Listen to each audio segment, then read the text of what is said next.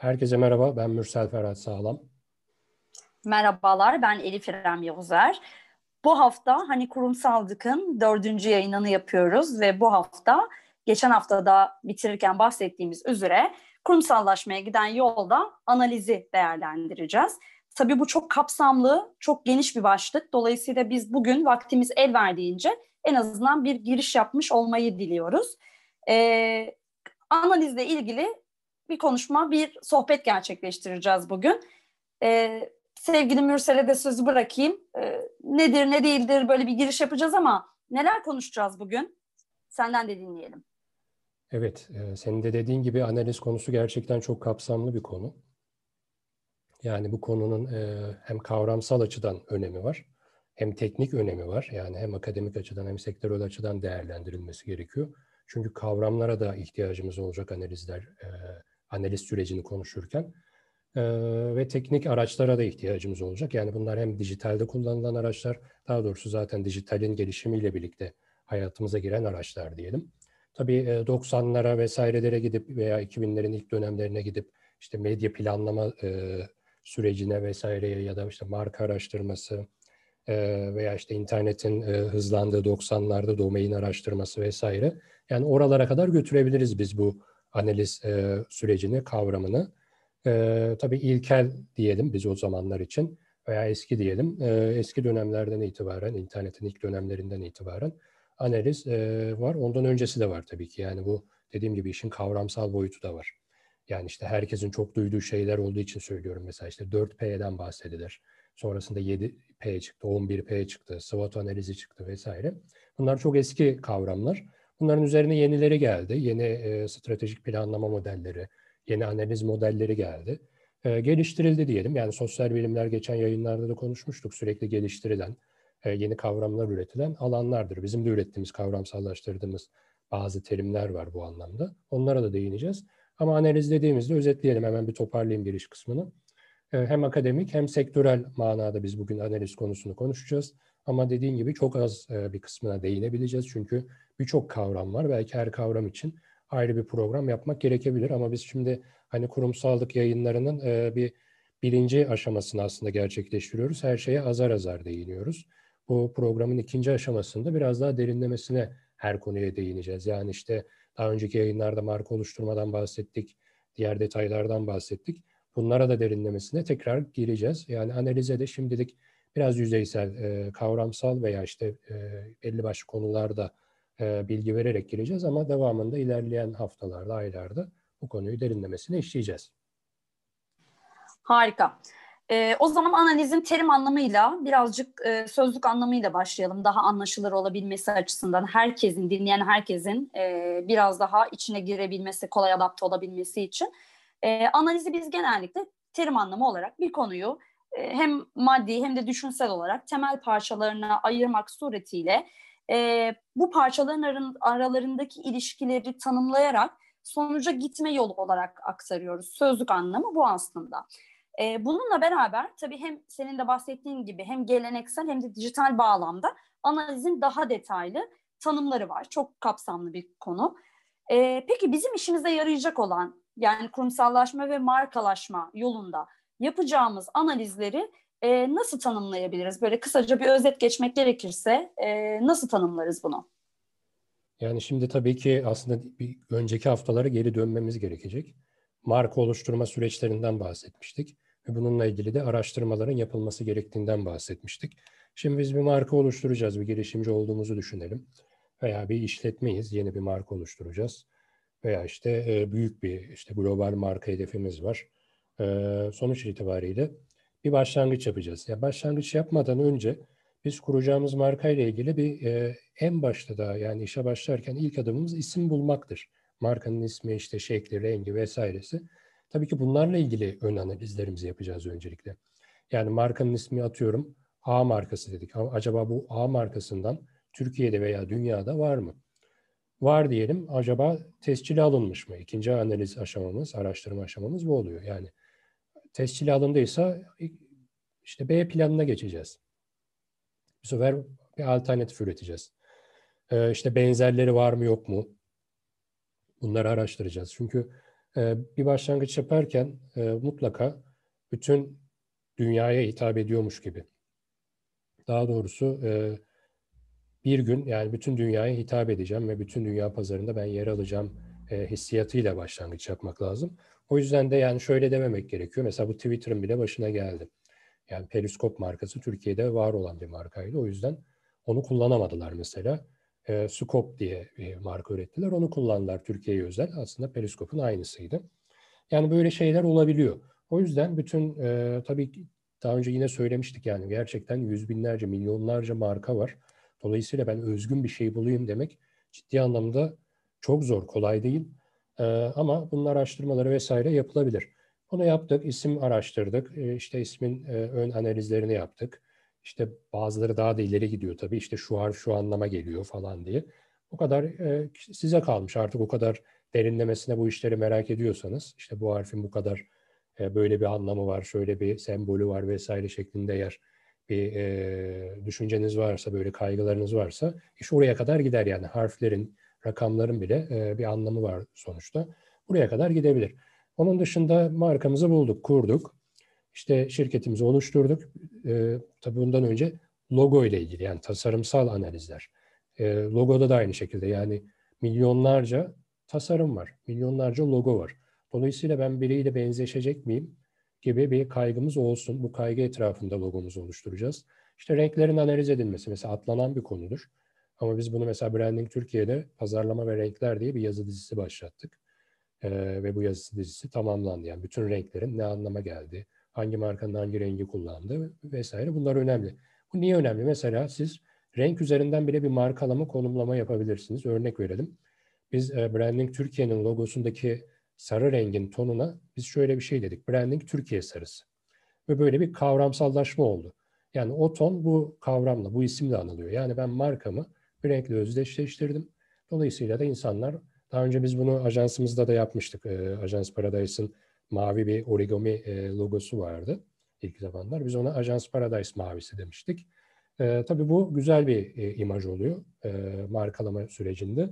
Bu tabii belki sonraki aşama gibi düşünülebilir ama başlangıçta bu detaylar e, düşünülürse e, ilerleyen zamanda böyle markalama, konumlama çalışmaları yapılabilir.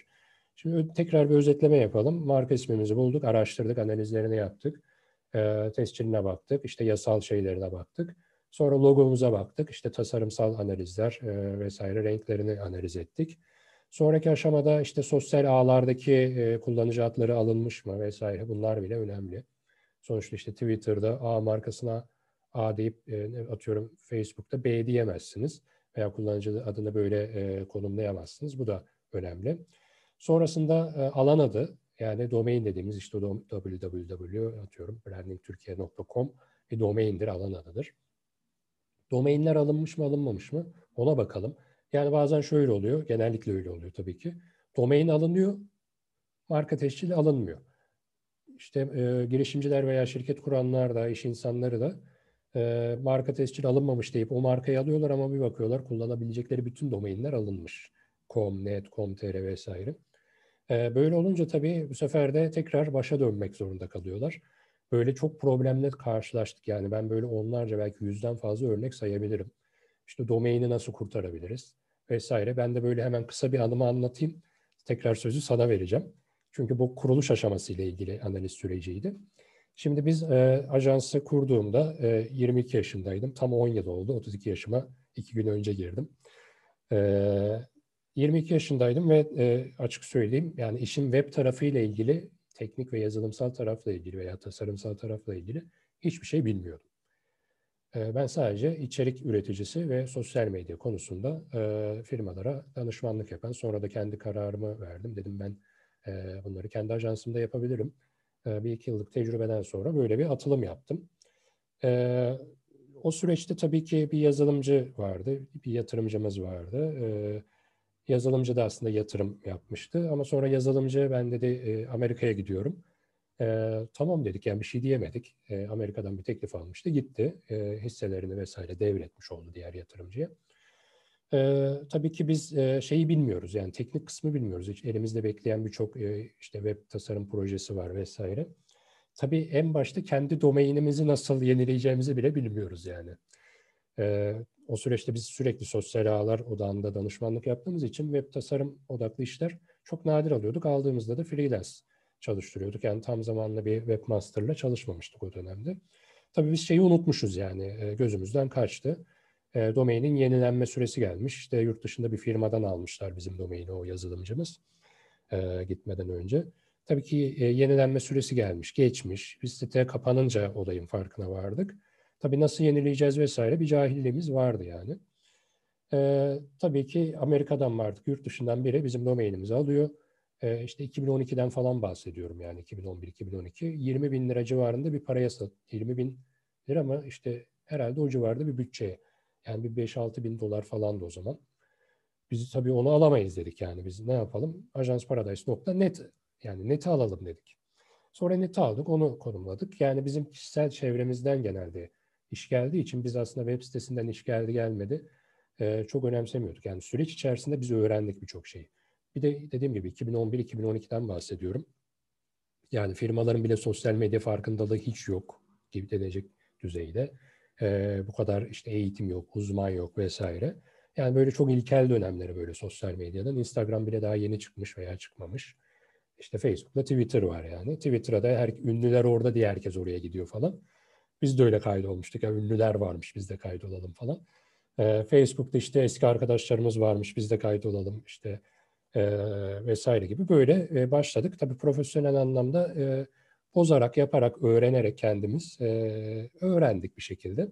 Dolayısıyla böyle bir süreç oldu. Yani biz domainimizi kaybettik ve net üzerinden devam ettik. Nokta net üzerinden. Halbuki şöyle yapmamız lazımdı. .com, .com.tr, .co, .net gibi böyle belli başlı yani herkesin kullanabileceği. Son zamanlarda işte .club böyle hani güzel bir isim bulursam sonuna club eki gelirse mesela e, mesela e, güzel olabiliyor böyle domainlerde. Jenerik oluyor diyelim en azından. Yani o zamanlar e, dediğim gibi bilmiyorduk yani bunları. Bizi de kimse uyarmadı. Böyle yayınlar yoktu, Spotify yoktu, hani kurumsallık diye bir şey yoktu. Kimse bizi uyarmıyordu dolayısıyla. Ee, biz öyle kaybettik. Sonra aradan birkaç yıl geçti, 3-5 yıl geçti diyelim. 2016-2018 falan herhalde tam da hatırlamıyorum. Ee, bizim domainin e, artık bizim almayacağımızı düşünerek artık ellerinden çıkarmak istemişler. Türkiye'den de bir e, hosting firması bize ulaştı. Yani sizin domaininiz e, düştü, biz aldık. İşte atıyorum 20 bin lira değil de biz 1000 lira mı 2000 lira mı bütçe verdiler. Tabii bir yandan almak istiyorum ama bir yandan da o kadar para vermek istemiyorum. Ben dedim ki biz e, o işi bırakalım. Çok oldu. Siz alın, kullanın isterseniz satın gibi bir iletişim oldu aramızda. E, çünkü o zaman da Branding Türkiye'yi kurmuştuk yani 2018'de tabii. Branding Türkiye vardı. Onlar da herhalde benim bu e, blöfümü yediler ve şey yaptılar. Domaini almadılar. Domain onlar da bırakınca ben hemen alarm kurmuştum zaten. Aldım yani bir de indirimli aldım. 20-30 liraya falan aldım. Yani 20 bin liradan 20 liraya e, düşmüş oldu ve ben aldım. E, komu kurtardım yani. Hani koma ihtiyacım var mıydı? Yoktu. Zaten ajans düzeyinde hizmet vermeye pasifize etmiştik. Biz e, hala resmiyette devam ediyoruz ama çok ajans düzeyinde iş yapmıyoruz. Branding Türkiye bizim ana işimiz. Ama böyle bir hikayemiz var. Ben bunu konferanslarda da girişimcilere, e, girişimcilere mentorluk yaptım e, danışmanlık yaptım e, eğitimlerde de bir başlangıç olarak anlatıyorum böyle bir hikaye. Ama şimdi tabii benim e, farklı yönlerim vardı. Yani benim bir akademik kariyerim var, eğitimci kimliğim var. Yani ajans benim ana, ana işim değil. Bir de işte nokta neti e, almış bulunduk. Öyle bir avantajımız vardı. Dolayısıyla e, bu avantajları e, kullandık ve e, ajans bizim için varla yok arasında e, bir şeydeydi ve değerlendirdik. Yani hani deyim yerindeyse böyle kaba tabirle ucuza kapattık yani. Ama dediğim gibi herkes bu kadar şanslı değil. Tek ana işiniz o olabilir ve domaininizi kaybettiğinizde bütün belki e, iş sürecinizi kaybedebilirsiniz. Uzun bir hikaye oldu. Biraz hani e, güldük de kendi aramızda. Dinleyenler de gül, gülümsemiştir umarım. E, böyle bir şey yani böyle bir başlangıç yapmış olduk şimdi analizlerde. Domain, işte marka ismi, renk, işte logo, tasarım vesaire. Analizimizin birinci aşaması diyelim buna. Harika. Sen biraz boş atıp dolu tutmuşsun ama söylediğin gibi herkes bu kadar şanslı değil. Dolayısıyla evet. ipleri en baştan sıkı tutmak ve e, kitabına uygun yapmak. Eğer ki böyle bir e, girişiminiz, bir markalaşma, kurumsallaşma en başından her şeyi kitabına uygun yapmak en doğrusu, en güzeli. Sizi gelecekte en yormayacak olanı. Şimdi doğal bir akışla sen aslında bir tık dijitale de girmiş oldun. Ben şöyle de bir soru hazırlamıştım çünkü işte geleneksel e, tarafıyla e, dijital tarafın arasındaki farklar ya da işte orada konuşacaklarımızın hepsini e, çıkarttım, listeledim. Şimdi e, senin de bahsettiğin gibi geleneksel yani hem akademik anlamda hem de dijital düzeyde birçok analiz yöntemi var. Sen geleneksel olanlara giriş yaptın. E, şimdi biraz da dijital tarafını konuşalım ki bu bizi en çok ilgilendiren kısmı. E, dolayısıyla şimdi dijitale geçtiğimiz zaman, dijitale giriş yaptığımız zaman örneğin ben e, birkaç araştırma yaparken çok hoş bir şeye denk geldim. Girişimci yazar Avinash Kusik'in bir e, tanımı var. Diyor ki dijital analizle ilgili müşterilerinizin veya potansiyel müşterilerinizin yaşadıkları ve istediğiniz sonuçlara dönüşen çevrim içi deneyimi sürekli olarak geliştirmek amacıyla işletmenize ve rekabete ilişkin nitelik, nicelik verilerinin analiz edilmesi. Daha anlaşılır bir dille yani bana göre meali şu olsa gerek. Diyor ki müşterilerinizin ya da potansiyel müşterilerinizi anlamak, e, onlara ne zaman ve nerede ulaşmanız gerektiğini bilmek, elde ettiğiniz verilerle firmayı rakiplerden daha da ileriye taşımak e, dijital analizle mümkün diyor. Ben bunu anladım bu e, cümleden. Peki e, ama bunun içinde de yani dijital analizin içinde de birçok e, başlık var. E, bizim en çok aşina olduklarımız hem kendi eğitimlerimizden hem makalelerimizden hem kendi işimiz gereği e, iş hayatının içinde kullandıklarımızdan işte SWOT analizi, anahtar kelime analizi, SEO analizi, Blacklink analizi, e, PR analizi, dijital markalaşma analizi, rakip analizi, hedef kitle analizi, e, pazar paydaş ürün hizmet analizleri benim şimdi ilk aklıma gelenler. E, bunlar en çok aşina olduklarımız, eğitimlerimizde dediğim gibi makalelerimizde yer verdiklerimiz e, ve tabii ki iş hayatında da en etkin olarak kullandıklarımız. E, şimdi bu dijital e, analiz metotlarının gerçekten e, hepsine bu kadar araca ihtiyacımız var mı? E, varsa neden? Yani neden bu kadar e, dağıtıyoruz? Neden bu kadar e, detaylandırıyoruz? Bunun önemi ne? Şimdi evet, bu kadar e, araca ihtiyacımız var mı yok mu tabii tartışılır. Ama her aracın e, bir diğer araca göre mutlaka bir avantajı oluyor. Ondan dolayı o araçta çıkıyor. E, şimdi pazarı domine eden markalar olur her zaman. Bu işte analiz araçlarında da geçerli işte sosyal ağ sektöründe de veya medya sektöründe de pazarı domine eden e, mutlaka firmalar olur. Ama sonrasında bir firma çıkar. E, Philip Kotler buna işte dijital yıkım diyor. Bir firma çıkar ve dünya çapında e, çok iyi bir firmayı egale edebilir. Onun koltuğundan edebilir. Dolayısıyla e, işte o yeni çıkan markanın da mutlaka yeni bir özelliği vardır ki insanlar ona yönelmiştir. Veya o domine eden e, firmanın işte e, mobbinginden diyelim, müşterilerin uyguladığı vesaire. Bunu almışlardır ve yeni bir arayış içine girmişlerdir. Bu medya sektöründe işte analiz araç vesaire dijital araç sektöründe falan çok böyle e, yaşanan durumlardır. Yani fiyat rekabet hemen devreye girer veya işte çok yeni ve gerçekten kullanışlı bir özellik devreye girer. Onu kullanırsın. Mesela sosyal medya işte takip veya sosyal medya yönetim araçları. Şimdi bazısında atıyorum 3 sosyal izin verir. Bazısında 10 sosyal izin verir. Şimdi şöyle düşünürsün ya ben 100 dolar vereceğim zaten. Neden sadece Facebook, Instagram, Twitter e, sosyal ağlarını yönetmek için bir araç kullanayım ki? Ben gideyim LinkedIn, Pinterest, Tumblr işte vesaire gibi sosyal ağları da kullanabileceğim sosyal medya yönetim aracına 110 dolar veririm atıyorum ya da 150 dolar veririm onu kullanırım. Çünkü diğeri işte atıyorum artı bir sosyal ağ için 50 dolar daha ister vesaire gibi. Şimdi bu yönetim tarafı tabii bir sonraki dersimiz diyelim bunu. Şimdi ara, analiz araçlarına bakıyoruz. Şimdi mesela biz Branding Türkiye'de her ay belki abartılı gelebilir ama bin sayfa üzeri rapor çıkarıyoruz. Her ayın sonunda. Yani ortalama böyle bazı personelimizin, arkadaşlarımızın bir iki günü böyle bunlarla geçiyor. Tabii bunları çıkarıyoruz hemen kenara koyuyoruz değil ya da bunları bin sayfa çıktı alıyoruz yazıcıdan kenara dosyalıyoruz değil. Tabii ki dijital arşivleme yapıyoruz. Yani arşivleme de bir mantıktır. Ve bu da ayrı bir derstir. Hatta bununla ilgili atölyemiz var. Yani nasıl raporlama yapılır, nasıl arşivleme yapılır çok özel bir e, ilgi alanıdır ve uzmanlık alanıdır. Şimdi bin sayfa rapor. Yani bu raporun neyi okuyacağını bilirsen e, işte iki günün çıktısını almak iki gününü alıyorsa onu okuması iki saatini alabilir. Yani iki saatte sen bütün süreci görüp bir sonraki ay ile ilgili planlama yapabilirsin. Dolayısıyla şimdi biz tabii işin analiz tarafındayız. Yani başlangıç tarafındayız. Raporlama tarafında sonra değiniriz. Şimdi analiz tarafında şöyle yine başlarken dediğim gibi işte sosyal ağlarda hangi sosyal ağda senin kullanıcı adın alınmış mı alınmamış mı? Bunu kullanmak için bile, bunu öğrenmek için bile bir araç var. Yani siz oraya username'inizi yazıyorsunuz. O size yüzlerce sosyal ağ çıktısına veriyor. Diyor ki şu sosyal ağlarda senin username'in alınmış veya hepsi boşta veya şu kadarı boşta, şu kadarı değil. Yani normalde sen şimdi şu anda belki piyasada 200'den fazla, belki binlercedir yani. Biz adını bildiklerimizi bahsedelim. 15-20 popüler sosyal ağa bakıyoruz.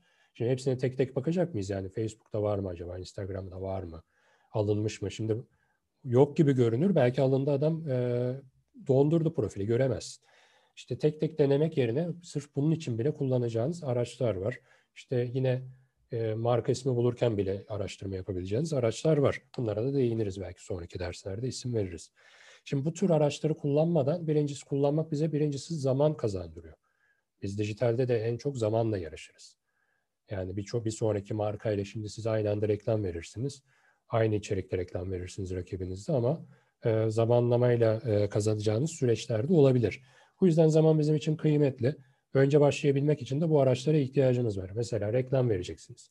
Şimdi biz e, binlerce yani hatta milyarlarca diyelim veri manuel şekilde analiz edemeyiz. Biz buna zaten bu kadar veriye biz big data diyoruz. Biz e, bu kadar datayı analiz edecek manuel bilgiye sahip değiliz. Veya işte elinizde işte bilgisayar veya hesap makinesi olsun. Onunla da yapamazsınız. Yani bunun mantığı ayrıdır. Ne yaparız? Hangi kelimeleri kullanmamız gerektiği ile ilgili veya hangi kelimelerin popüler olduğu ile ilgili anahtar kelime araçlarını kullanırız. Reklam verirken mesela.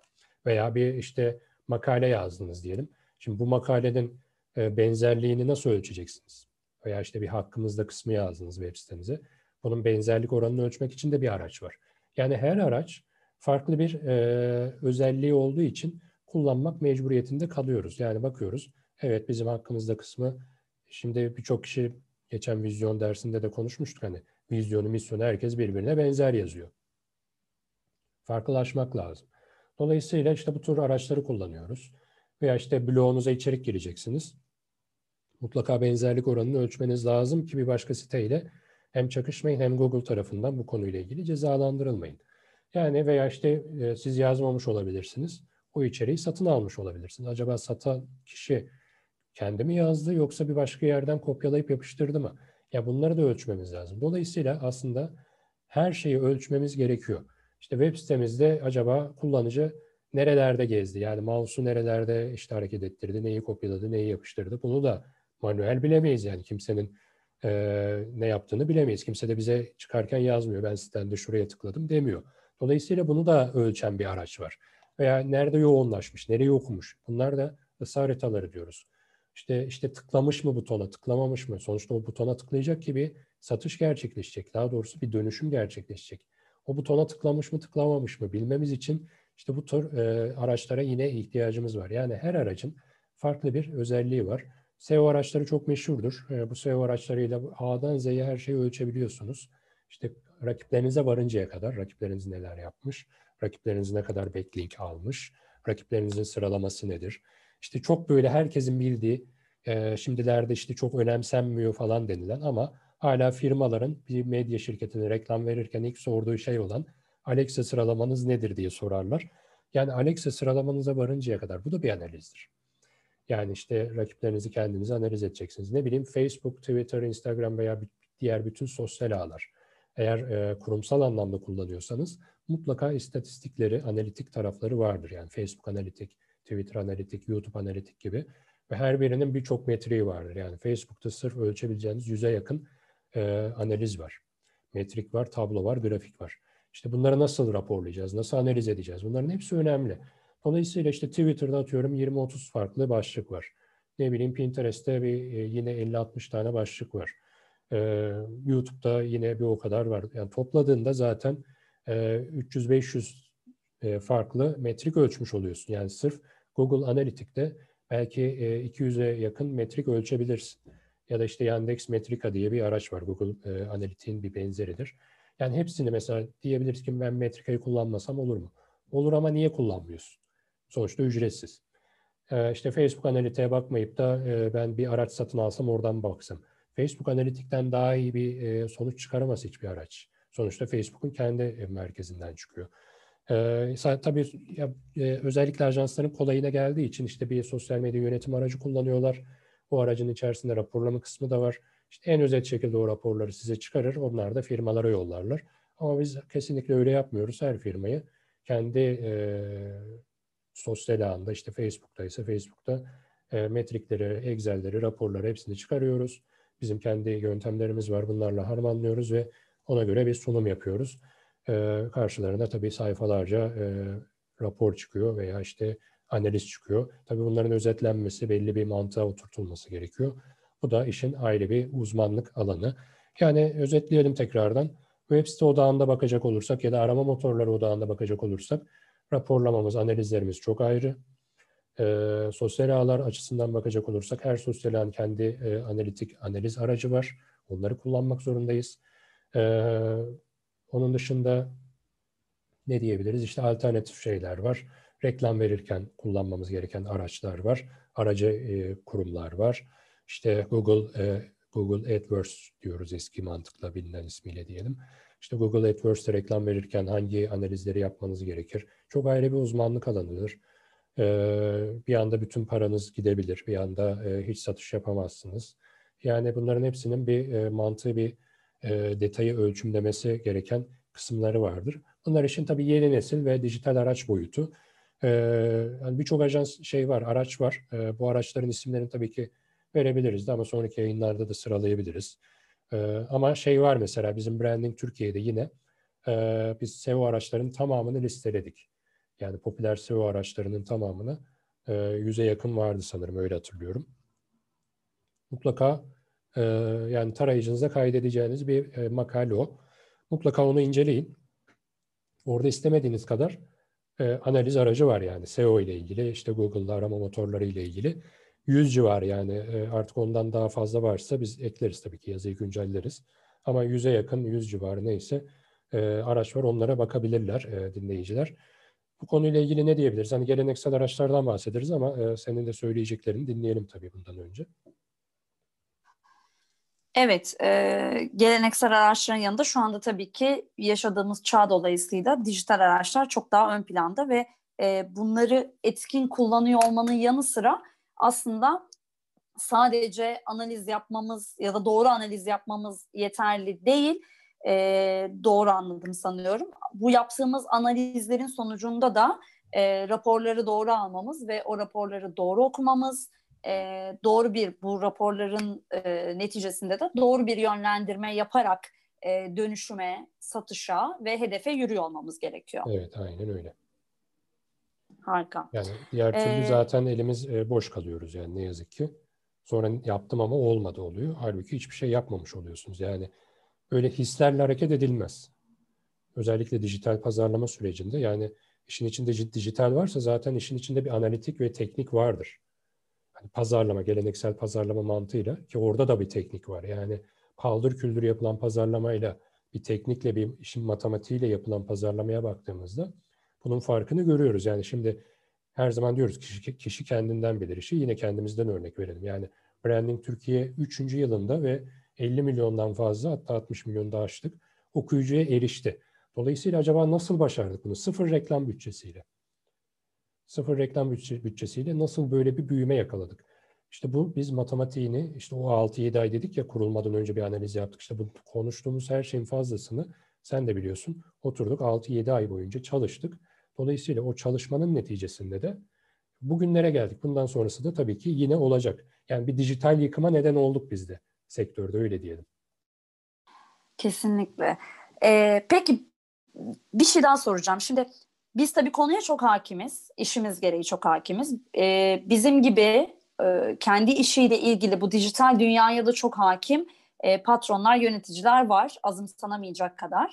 E, çağ gayet güzel entegre olmuş, ayak uydurmuş bir sürü işveren, patron ya da yönetici var. Ama e, bu konulara bu kadar aşina olmayan, e, bu kadar işin içinde olmayanlar için e, söylemek gerekirse evet biz bu işi yapıyoruz. Tabii ki bize gelebilirler. Öncelik biziz. Bize gelsinler, biz yapalım ama e, diyelim ki kendi içlerinde bu yola yeni çıktılar. Bu sürecin çok başındalar.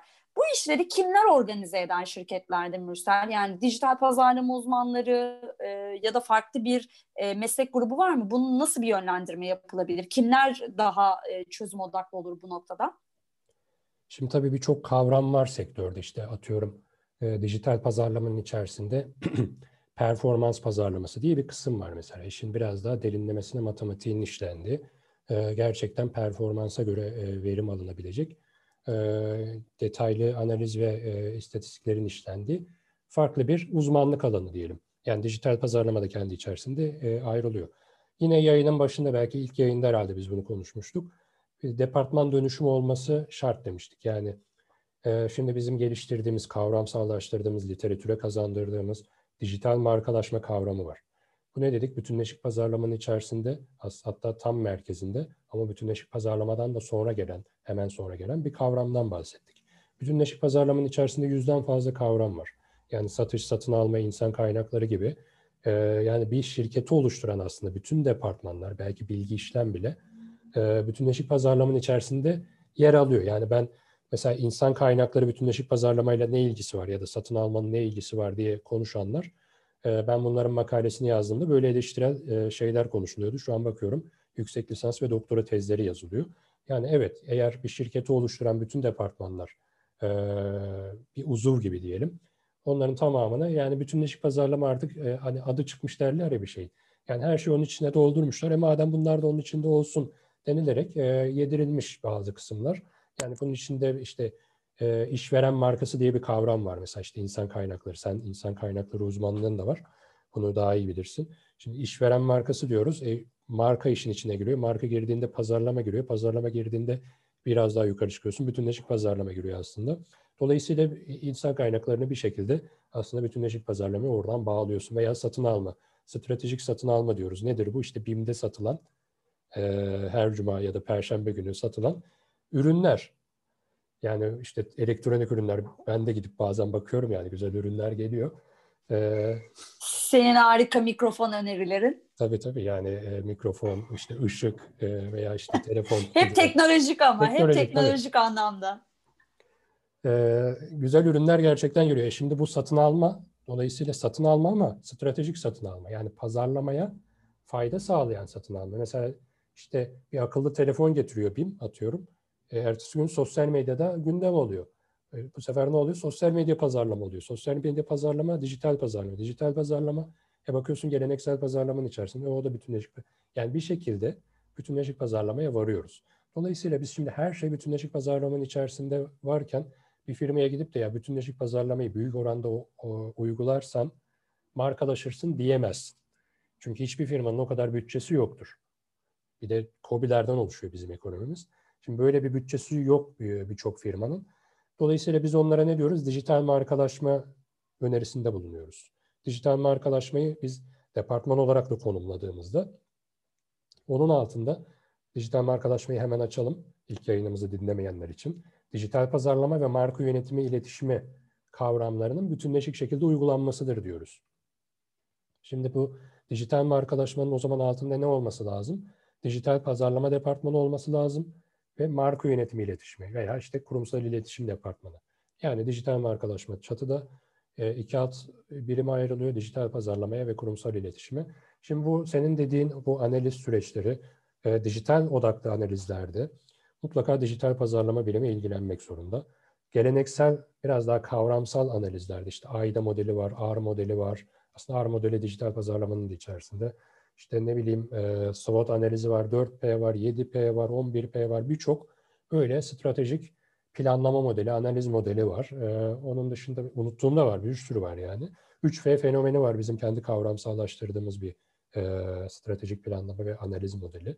Yani bu öyle bir kavram ki bir makale yazarken de kullanabilirsiniz 3F fenomenini, bir şirket kurarken de kullanabilirsiniz. Yani o şekilde planlanmıştır. Bu da dijital markalaşma kitabımızda var ama Kitabı okumayanlar üzülmesin. Branding Türkiye'de de ben makaleyi yayınlamıştım herkese açık bir şekilde. Ee, oradan mutlaka değerlendirsinler e, 3F fenomeninde. Yani böyle bu şekilde ayırabiliriz. En nihayetinde senin soruna gelecek olursak ben bazen böyle çok dağıtıyorum. Kendi aramızda konuştuğumuz gibi dediğimiz için e, şakalar böyle şeyler geçiyor e, sohbet. E, bu işte dijital markalaşma departmanı ilgilenir. Dijital markalaşma uzmanı diyecek ki sen analizlerin şu kısmıyla dijital pazarlama uzmanı ilgilenir. Diğer kurumsal iletişim birimine de diyecek ki sen de analizin bu aşamasıyla ilgileneceksin. Bütün veriler burada toplanacak. Oturacaklar hep birlikte bunun yorumunu, raporunu vesairesini, stratejisini hazırlayacaklar. Analiz olmadan strateji olmaz. Tamam harika. O zaman bu stratejik bilgiyi de aldıktan sonra e, yayınımızı tabii biraz daha e, sona doğru geldik. Noktalamak durumundayız süre dolayısıyla. E, haftaya ne konuşacağız? Analize mi devam edeceğiz yoksa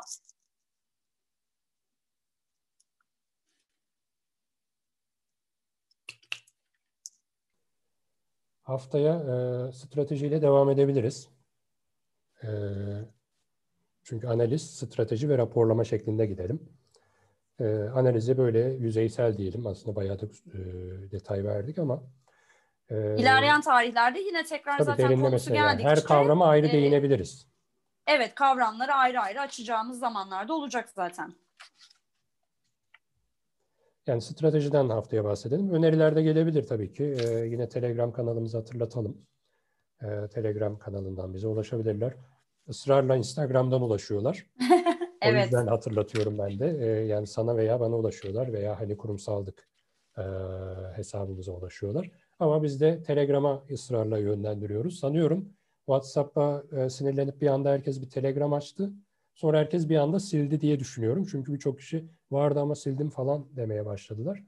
Biz yine de Telegram'a yönlendirelim. Yani Telegram'da biz e, gelenler de şunu dedi yani hiçbir şey paylaşılmamış. Evet paylaşmadık yani şu anda daha hiç kimse yok. Biz e, kişiler gelmeye başladıktan sonra hani boş bir şey paylaşmayalım ki kaçırmasınlar diye. E, biraz daha sayı arttıktan sonra biz paylaşımlara tabii ki ücretsiz kitaplar, raporlar, işte eğitimlerimize dair e, e, ne diyelim kupon diyelim yani kuponlar indirim kuponları işte evet. e, bu arada hani kurumsallıkla ilgili sadece işte 99 kişinin veya 100 kişinin katılacağı e, bir konferans, bir etkinliğimiz olacak. Hani kurumsallık etkinliklerine başlayacağız. Onun da müjdesini verelim. Sadece 100 kişi katılacak. Tabii ki bunun ilk kaydını kimler yapacak? Telegram kanalına gelenler yapacak.